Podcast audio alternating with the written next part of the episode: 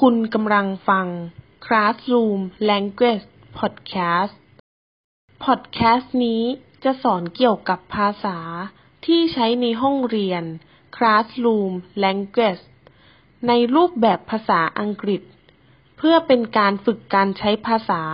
สำหรับผู้สอนและผู้เรียนในชั้นเรียน พอดแคสต์นี้จะยากหรือง่าย โปรดติดตามช่อง Classroom Language Podcast และมาร่วมฝึกภาษาไปด้วยกันกับดิฉัน กุลธิดาสอนมัง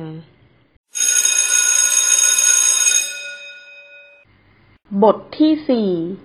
การพูดขอร้องในชั้นเรียน Can someone clean the board please Can you close that door Please turn on the lights Let's tidy the classroom Put your books in a new pile Place your books neatly on my desk Can you open the windows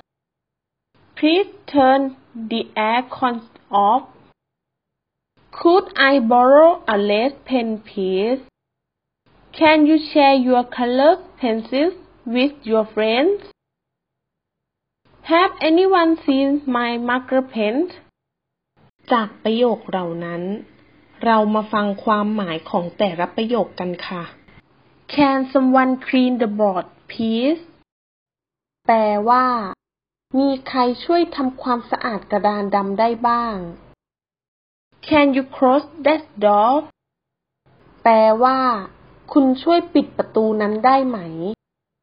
Please turn on the lights แปลว่า กรุณาช่วยเปิดไฟ Let's tidy the classroom แปลว่า มาจัดห้องเรียนให้เป็นระเบียบ Put your books in a new pile แปลว่า วางหนังสือของคุณในกองหนังสือให้เรียบร้อย Place your books neatly on my desk แปลว่า วางหนังสือของคุณไว้บนโต๊ะของฉันให้เรียบร้อย Can you open the windows แปลว่า คุณช่วยเปิดหน้าต่างได้ไหม Please turn the air con off แปลว่า กรุณาปิดเครื่องปรับอากาศ Could I borrow a lead pen please แปลว่า ฉันสามารถขอยืมปากกาสีแดงได้ไหม Can you share your colored pencils with your friends แปลว่า คุณสามารถแบ่งดินสอสีของคุณให้กับเพื่อนของคุณได้หรือไม่ Have anyone seen my marker pen แปลว่า มีใครเห็นปากกาไว้บอร์ดของฉันบ้าง เอาละค่ะ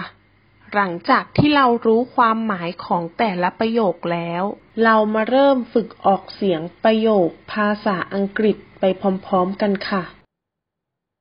Can someone clean the board please Can you close that door Please turn on the lights. Let's tidy the classroom. Put your books in a new pile. Place your books neatly on my desk. Can you open the windows? Please turn the air con off. Could I borrow a lead pen, please? Can you share your colored pencils with your friends? Have anyone seen my marker pen? เอาละค่ะ บทที่สี่ เราได้เรียนรู้เกี่ยวกับการขอร้องในชั้นเรียนเป็นที่เรียบร้อย และบทต่อไป เราจะเรียนเรื่องอะไรกัน โปรดติดตามช่อง Classroom Language Podcast ด้วยนะคะ สำหรับคลิปนี้ สวัสดีค่ะ